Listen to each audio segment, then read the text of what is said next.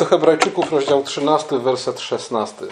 Nie zapominajcie o dobroczynności i wzajemnej więzi, gdyż cieszy się Bóg takimi ofiarami.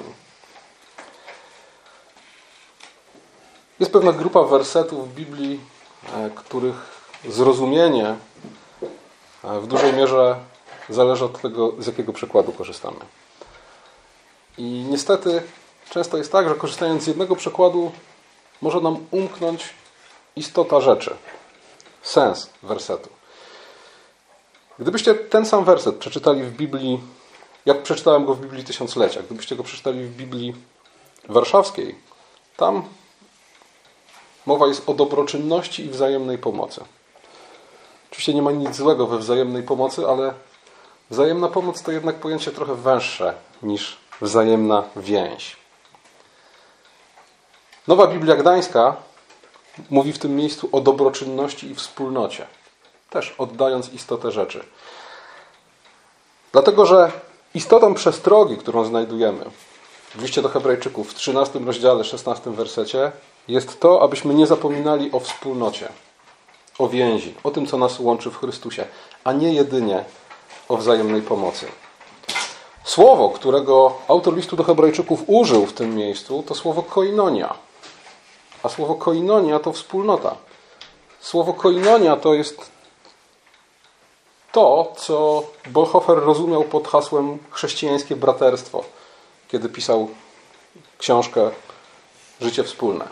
A więc to jest suma tego wszystkiego, co nas łączy w Chrystusie. To jest wspólnota, jaką, której między sobą doświadczamy, będąc w Chrystusie, będąc Jego dziećmi.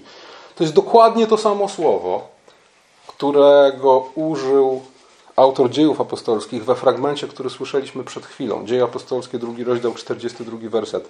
Tam jest mowa o tym, że uczniowie trwali we wspólnocie.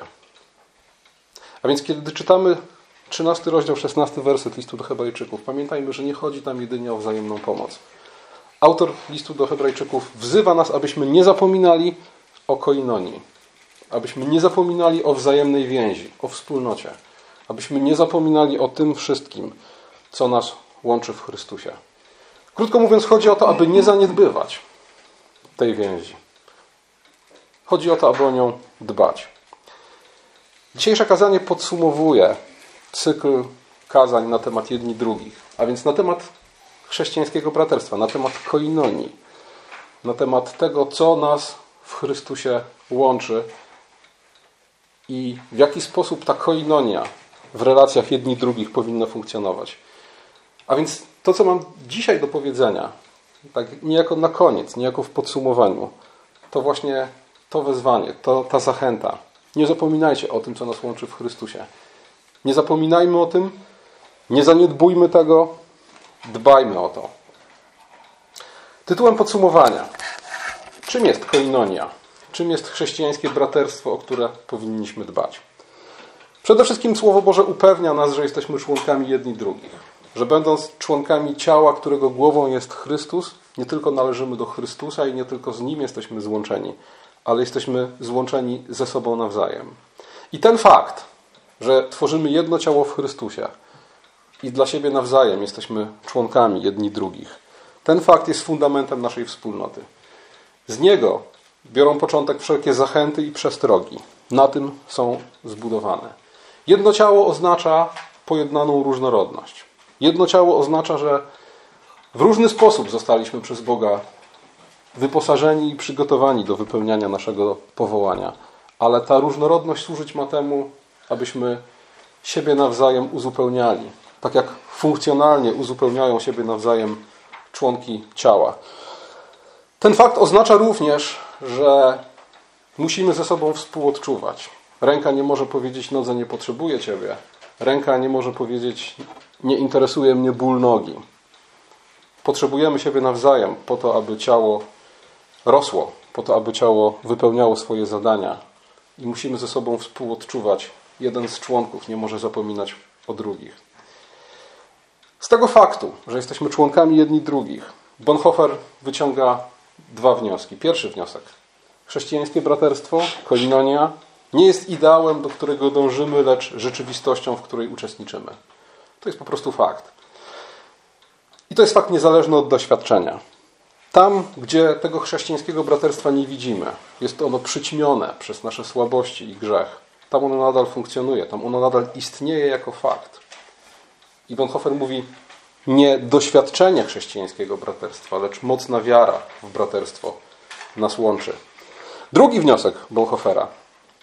Chrześcijańskie braterstwo jest rzeczywistością duchową, a nie psychiczną. Duchową, w sensie pochodzącą od ducha, z ducha, a nie psychiczną, w sensie pochodzącą z naturalnych sił, popędów i skłonności. Kolejna rzecz, na jaką zwraca uwagę Bonhoeffer. Jeśli jesteśmy członkami jedni drugich, jeśli chrześcijańskie braterstwo jest rzeczywistością, w której uczestniczymy, jest rzeczywistością duchową, a nie psychiczną, to, co nas łączy, to nie są emocje. To jest jeden duch. Z tego z kolei wynika, że Chrystus musi być pośrednikiem pomiędzy nami. Tak jak po to, abyśmy mogli trwać w pokoju z Bogiem, pomiędzy nami a Bogiem, potrzebujemy pośrednika, Jezusa Chrystusa. I zbliżyć się do Boga bez Chrystusa oznacza wojnę z Bogiem. Tak samo mówi Bonhoeffer, jeśli zbliżamy się do siebie nawzajem, a pomiędzy nami nie ma Chrystusa. Jeśli ja nie patrzę na mojego brata przez pryzmat Chrystusa, nie widzę w nim Chrystusa. Jeśli nie patrzę na mojego brata przez pryzmat tego, co Chrystus dla niego uczynił, przez pryzmat tego, że Chrystus za niego umarł, wziął na siebie jego grzechy, podobnie jak moje. Jeśli Chrystusa pomiędzy nami nie będzie, próba stworzenia wspólnoty doprowadzi do wojny wszystkich ze wszystkimi. Próba stworzenia ciała, jednego organizmu, doprowadzi do niewoli i tyranii. Bo chcąc jedności, kiedy Chrystusa nie ma pomiędzy nami, będziemy chcieli przede wszystkim jedni nad drugimi panować. Dalej, Bonhoeffer pisze też, że łatwo jest zamienić biblijną wizję chrześcijańskiego braterstwa na życzeniowy obraz pobożnego towarzystwa. I to jest podstawowa, jedna z podstawowych trudności, jedno z podstawowych wyzwań, która przed nami stoi. Pamiętać, że chrześcijańskie braterstwo jest tym, o czym mówi Słowo Boże, a nie tym, co my sobie na ten temat wyobrażamy. Oczekiwać od innych, oczekiwać od Kościoła. Mamy prawo tego, co, co nam Chrystus, co nam w Chrystusie i Kościele zostało obiecane. Nie tego, co sami sobie wymarzyliśmy czy wydumaliśmy. Tutaj Bonhoeffer zwracał uwagę na, na to, że Kościół nie jest wspólnotą emocji, lecz prawdy. A istotą chrześcijańskiego braterstwa nie jest zaspokajanie naszych społecznych i emocjonalnych potrzeb. I teraz w jaki sposób, znowu tytułem podsumowania, w jaki sposób możemy dbać o chrześcijańskie braterstwo, o koinonię wzbudzoną pomiędzy nami w Chrystusie? Poprzez wzajemną miłość. Dbać o wspólnotę. Powinniśmy, kochając siebie nawzajem, miłością podobną do tej, którą Chrystus nas umiłował. A więc miłością pełną poświęcenia, oddania jedni drugim. Takiego poświęcenia i takiego oddania, którego granice wyznaczane są nie przez lęk, nie przez strach, że ktoś moją uległość, miłość wykorzysta, a jedynie przez miłość. Gotów jestem ofiarować moim braciom wszystko, o ile tylko służy to ich dobru, o ile tylko zgodne jest to z tym naczelnym nakazem, jakim jest miłość. W jaki sposób dbać o wspólnotę, w jaki sposób okazywać sobie nawzajem miłość. Słowo Boże mówi, abyśmy się nawzajem przygarniali, abyśmy przyjmowali siebie nawzajem takimi, jakimi jesteśmy, bo takimi przyjął nam nas Chrystus. I tutaj Bonhoeffer zwraca uwagę na niebezpieczeństwo marzycielstwa, a więc na niebezpieczeństwo skoncentrowania się na idealnym obrazie Kościoła, który mamy w głowie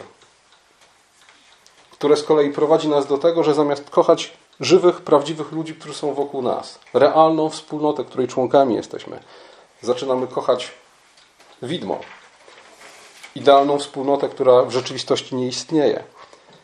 Pisze Bonhoeffer, że takie marzycielstwo zabija prawdziwą wspólnotę, ponieważ zabija prawdziwą miłość. Dalej, winniśmy modlić się o siebie nawzajem. Modlitwa, jak pisał Bonhoeffer, jest dla ciała Chrystusowego jak krążenie krwi w fizycznym ciele. Dopóki krew, która odżywia i dotlenia krąży, dopóty ciało żyje. Zatrzymanie krążenia oznacza śmierć. A zatem, jeśli chcemy dbać o wspólnotę, jeśli nie chcemy jej zaniedbać, jeśli chcemy, aby trwała, musimy nawzajem siebie przyjmować, tak jak Chrystus przyjął nas. I bezwzględnie pamiętać o wzajemnej modlitwie, bo wzajemna modlitwa jest tym, co stanowi o życiu i śmierci Kościoła. Winniśmy też zachęcać się i motywować do dobrych uczynków i do wytrwania we wszystkim, co dobre. Napominać się nawzajem. Nie z satysfakcją, obserwując upadek brata, a raczej z troską i z miłością. Zachowywać pokój, pamiętając o tym, że pokój, o którym mówi Słowo Boże, to więcej niż unikanie konfliktów. Unikać konfliktów można po prostu nie wchodząc sobie w drogę. Unikać konfliktów można po prostu budując mur obojętności. Ale pokój, o którym mówi Słowo Boże, jest podobny do pokoju, który Bóg zaprowadził pomiędzy sobą a nami w Chrystusie. To jest pokój oparty na miłości, na wzajemnym oddaniu, nie na obojętności. Pokój oparty na obojętności i nie wchodzeniu sobie w drogę kończy się tam, gdzie zaczyna się jakakolwiek, najmniejsza nawet sprzeczność interesów. Tam, gdzie pokój zbudowany jest na miłości, tam miłość wszelką sprzeczność interesów jest w stanie przezwyciężyć. Zachowując pokój, nie powinniśmy sobie nawzajem zazdrościć. Nie powinniśmy nawzajem siebie obmawiać i plotkować. Nie powinniśmy na siebie nawzajem narzekać, bo narzekanie na siebie nawzajem jest dowodem niewdzięczności. Tego, że zamiast być wdzięczni za tę wspólnotę, którą zostaliśmy obdarowani przez Boga, koncentrujemy się raczej na tym, czego Bóg nam nie dał. A jak wiemy, Bóg daje nam to, co dobre, abyśmy Mu za to dziękowali. I tego raczej oczekuję. Zamiast wypominania, co naszym zdaniem się nam od Niego należy, a czego nie otrzymaliśmy. Apostoł Paweł mówi, abyśmy się nawzajem nie kąsali i nie pożerali. A więc, krótko mówiąc, o wszelkiej złośliwości i wzajemnej niechęci powinniśmy zapomnieć. Bóg, który nienawidzi kilku rzeczy, jak mówi Księga Przypowieści, szósty rozdział, wersety 16 do 19, nienawidzi między innymi niezgody między braćmi. Winniśmy też nawzajem wyznawać sobie grzechy, nie szukając dla siebie samych łatwych usprawiedliwień. Z drugiej strony przebaczać bratu, który wyznaje nam grzechy. Pamiętając o tym, że miłość, jak mówi apostoł Paweł w 13 rozdziale pierwszego listu do Koryntian, nie pamięta złego. Dlatego jeśli chcemy dbać o wspólnotę, dbać o koinonię, o chrześcijańskie braterstwo, które jest między nami, powinniśmy zapomnieć o kolekcjonowaniu krzywd, o tym dzienniczku mniejszych i większych przykrości, które nas spotykają. Raczej o tym bardzo fajnie mówił Wilbur Hart na ostatniej majówce. Pamiętać, że jeśli mój brat grzeszy przeciwko mnie, mam tylko dwa wyjścia. Mogę miłością ten grzech przykryć, jeśli jestem w stanie mu po prostu przebaczyć, przykryć grzech bez konieczności konfrontacji lub skonfrontować, napomnieć. Trzeciego wyjścia nie ma. Winniśmy też nosić nawzajem swoje ciężary, pamiętając o tym, że pierwszym ciężarem brata, który muszę dźwigać, jest jego wolność. Dźwigać wolność brata oznacza pamiętać o tym, że brat nie jest moim sługą, a sługą Chrystusa. Że nie musi kroczyć dokładnie tą samą drogą, którą ja kroczę. Myśleć w dokładnie ten sam sposób, w który ja myślę. Jego sumienie nie jest związane moimi opiniami. Jego sumienie jest związane Słowem Bożym. Muszę pozwolić bratu być takim, jakim jest, takim go przyjąć i zaakceptować, takiemu okazywać miłość, takiemu okazywać wszelką pomoc. Ale nosić ciężar brata to też nosić, to nie tylko nosić jego wolność, ale też nosić nadużycie tej wolności, a więc grzech i jego konsekwencje. Muszę być gotów do tego, by przykryć swoją miłością grzech brata, by go w sposób wynikający z braterskiej troski napomnieć. A kiedy świadomość grzechu zasmuca mojego brata, pocieszyć go, podnieść na duchu. Nosić jego wolność, nosić jego grzech, nosić konsekwencje jego grzechu, ale też nosić wszelkie przeciwności z zewnątrz, które go dotykają. Dbać o wspólnotę znaczy też służyć raczej innym, tak jak Chrystus służył nam, niż oczekiwać posług. A zatem dbanie o wspólnotę to raczej inicjatywa niż oczekiwanie. To miłość gorliwa, o której mówi apostoł Piotr w pierwszym swoim liście, w czwartym rozdziale, ósmym wersecie. Temu wszystkiemu winna towarzyszyć przejawiająca się we wszystkim, cokolwiek robimy. W każdym naszym słowie i geście wobec siebie nawzajem. Postawa nacechowana uprzejmością, serdecznością, cierpliwością, pokorą, łagodnością, współczuciem i szacunkiem. W do Filipian, w pierwszym rozdziale, w ósmym wersecie czytamy o serdecznej miłości, bo miłość jest serdeczna. Miłość nie jest zimna, miłość nie jest obojętna. I chociaż, tak jak podkreślałem na początku, koinonia nie jest wspólnotą emocji. Kościół nie jest wspólnotą emocji. I zadaniem Kościoła nie jest w pierwszym rzędzie zadbać o nasze dobre samopoczucie. To jednak rezultatem chrześcijańskiego braterstwa, owocem zadbanej wspólnoty, zadbanej w sposób, o którym mówiłem przed chwilą, jest silna, ciepła, serdeczna, emocjonalna więź pomiędzy braćmi. Wspólnota emocji jest zabójcza dla, dla chrześcijańskiego braterstwa wtedy, kiedy usiłuje być jego fundamentem. Kiedy jest tym, czego oczekujemy od Kościoła. Wtedy wspólnota staje się celem sama dla siebie. Staje się kółkiem wzajemnej adoracji i się degeneruje. Ale ta sama emocjonalna więź między braćmi jest błogosławieństwem wtedy, wspólnota emocji jest błogosławieństwem wtedy, kiedy jest dojrzałym owocem prawdziwego chrześcijańskiego braterstwa. A więc kiedy wynika przede wszystkim ze zrozumienia tego, czym chrześcijańskie braterstwo jest. Ze zrozumienia tego, że jesteśmy członkami jedni drugich, będąc członkami Chrystusa. Że braterstwo nie jest ideałem, ale rzeczywistością. Duchową, a nie psychiczną. Że Chrystus musi być jako pośrednik między nami. Kiedy na tym wszystkim, przyjmując siebie nawzajem, napominając, zachęcając, modląc się o siebie nawzajem, budujemy chrześcijańską wspólnotę, dbamy o nią, pielęgnujemy ją, wtedy ta wspólnota emocji pojawia się nie jako cel, a jako rezultat. I wtedy jest wielkim błogosławieństwem. A zatem nie zabiegajmy, kiedy myślimy o tym, w jaki sposób powinniśmy o wspólnotę dbać, w jaki sposób o nią zabiegać, w jaki sposób jej nie zaniedbywać. Nie zabiegajmy w pierwszej kolejności o tak zwane dobre relacje i miłą, sympatyczną atmosferę. Dbajmy o chrześcijańskie braterstwo, po to, aby w konsekwencji cieszyć się jego owocami. Tutaj też stosuje się ta uniwersalna zasada. Szukajcie wpierw Królestwa Bożego i Jego sprawiedliwości, a wszystko inne będzie Wam dodane. Ta zasada działa w każdej dziedzinie rzeczywistości i w każdej dziedzinie rzeczywistości jej odwrócenie jest, parafrazując Kalwina, stawianiem wozu przed końmi. W każdej rzeczywistości oznacza ono porażkę, bo jeśli zaczniemy szukać wszystkiego innego przed Królestwem Bożym, to Królestwo Boże nie zostanie nam dodane. Nie znajdziemy tego, czego szukamy. Podobnie jest w chrześcijańskiej wspólnocie. Jeśli będziemy szukali wspólnoty emocji, czy wspólnoty czegokolwiek innego, wspólnoty interesów, wspólnoty poglądów, czegokolwiek innego, nie znajdziemy tego. Jeśli szukać będziemy chrześcijańskiego braterstwa, takiego, o którym przez ostatni niemal rok mówiliśmy. Wszystko inne będzie nam dodane. Na zakończenie całego tego cyklu chciałbym wspomnieć o jeszcze jednej zachęcie, którą Bóg do nas wszystkich kieruje. To jest zachęta do gościnności.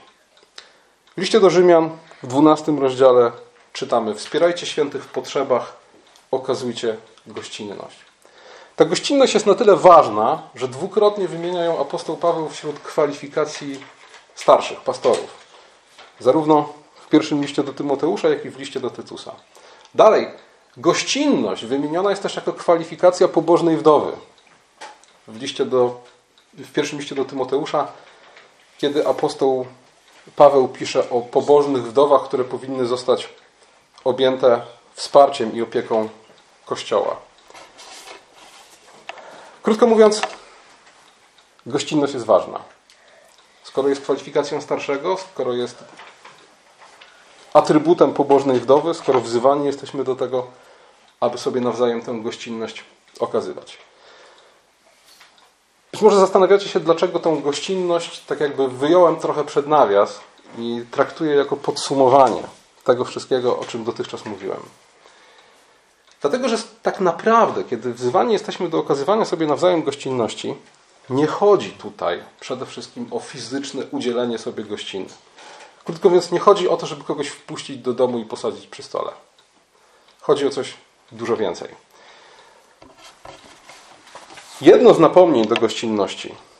Pierwszy list Piotra, rozdział 4, werset 9, mówi, abyśmy okazywali sobie gościnność nawzajem bez szemrania. Czyli krótko mówiąc, aby ta gościnność, którą sobie okazujemy, kiedy wpuszczamy kogoś do domu i sadzamy przy stole, aby ona nie była niejako wymuszona, sztuczna, ale aby wypływała z prawdziwej, szczerej postawy i dyspozycji serca. Żeby powiedzieć, czym jest prawdziwa gościnność, do której nas tutaj apostołowie zachęcają, trzeba najpierw powiedzieć o tym, że gościnny jest Bóg. Przede wszystkim Bóg. Śpiewaliśmy dzisiaj Psalm 23. Zastawiasz przede mną stół wobec nieprzyjaciół moich, namaszczasz mi głowę oliwą, kielich mój się przelewa. Słuchajcie, Bóg jako pierwszy okazał nam gościnę. Nas, którzy byliśmy wredni, niewdzięczni i źli, zawrócił z tej drogi, otworzył przed nami bramy swojego domu, wprowadził, ubrał w świąteczne szaty, umył i posadził przy stole. Nas, którzy byliśmy buntownikami, żebrakami kim tylko. I słuchajcie, w tym, co Bóg dla nas zrobił, tak, nie chodziło o ozdobę Jego stołu, o to, żebyśmy ładnie przy nim wyglądali. W tym chodziło o miłość. Bóg, okazując nam gościnę, tak naprawdę okazał nam miłość, która radykalnie zmieniła sytuację każdego z nas. Ze zbuntowanego grzesznika, z brudnego żebraka staliśmy się domownikami króla, jego umiłowanym dzieckiem. I tak naprawdę gościnność, do której jesteśmy zachęcani, to o czym tutaj apostołowie mówią, to właśnie taka pełna inicjatywy,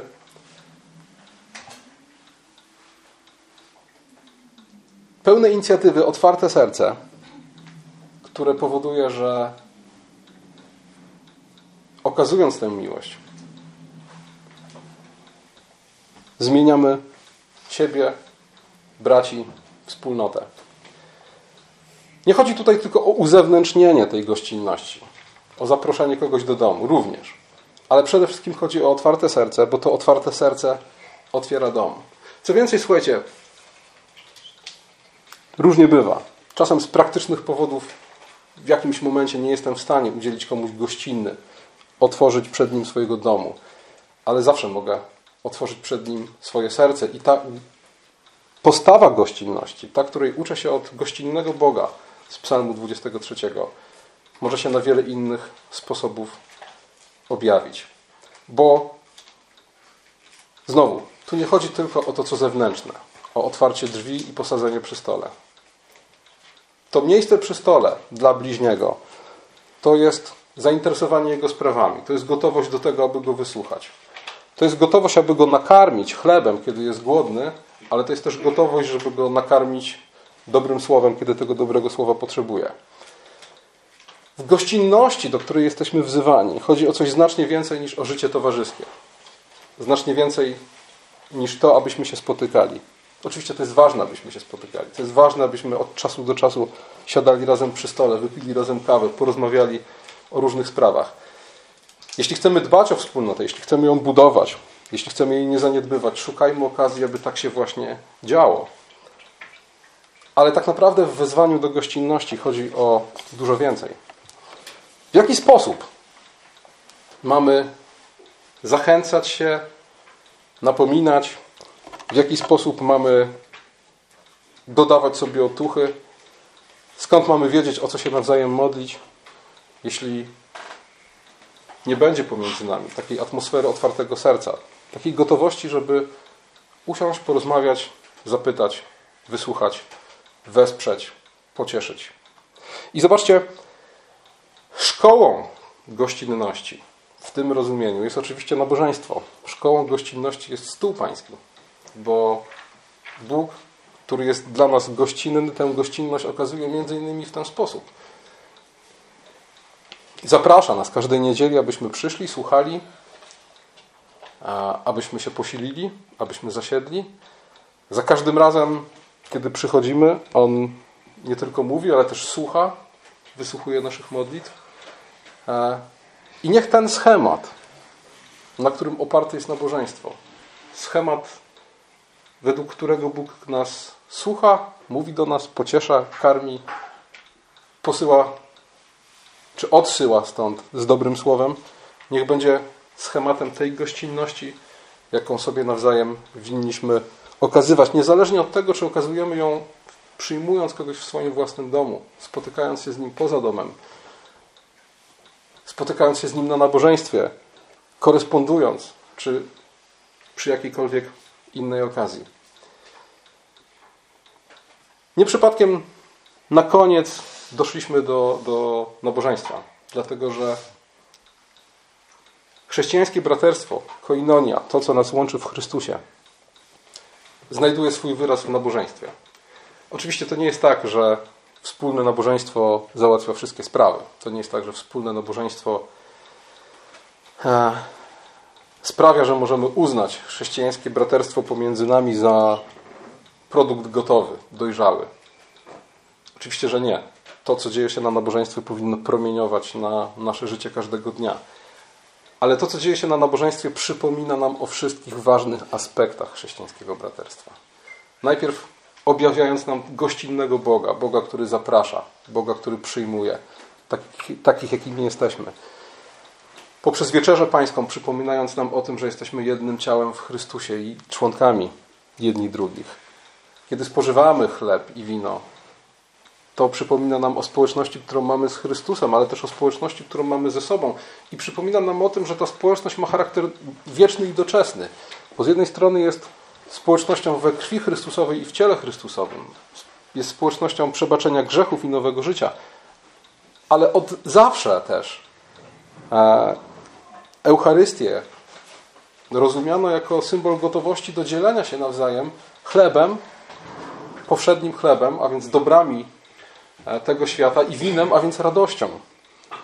O tym wszystkim też pamiętajmy, ilekroć razem do stołu pańskiego przystępujemy. A więc wracając do naszego napomnienia, nie zapominajcie o wzajemnej więzi. Nie zapominajcie o wspólnocie. Nie zapominajcie o tym wszystkim, co Was łączy w Chrystusie. Dbajcie o to. Stosując się do wszystkich tych przestróg, zachęt i napomnień, które odnajdujemy w Słowie Bożym. Pamiętajcie o tym, co jest istotą chrześcijańskiego braterstwa i czego powinniśmy szukać, o co powinniśmy dbać. Pamiętajcie, aby nie pomylić tego, co jest zaledwie owocem, z tym, co jest sednem. I pamiętajcie o tym, że Bóg, który jest dla nas dobry, wzywa, abyśmy byli dobrzy dla siebie nawzajem. Bóg, który nas ukochał gorliwą, serdeczną, ofiarną miłością, do tego samego wzywa nas we wzajemnych relacjach. Bóg, który okazał się dla nas gościnny, dla nas, którzy na tę gościnę nie zasługiwaliśmy, wzywa nas abyśmy tej samej gościny udzielali sobie nawzajem, otwierając przed sobą nawzajem swoje domy też, ale przede wszystkim otwierając przed sobą nawzajem swoje serca. Amen.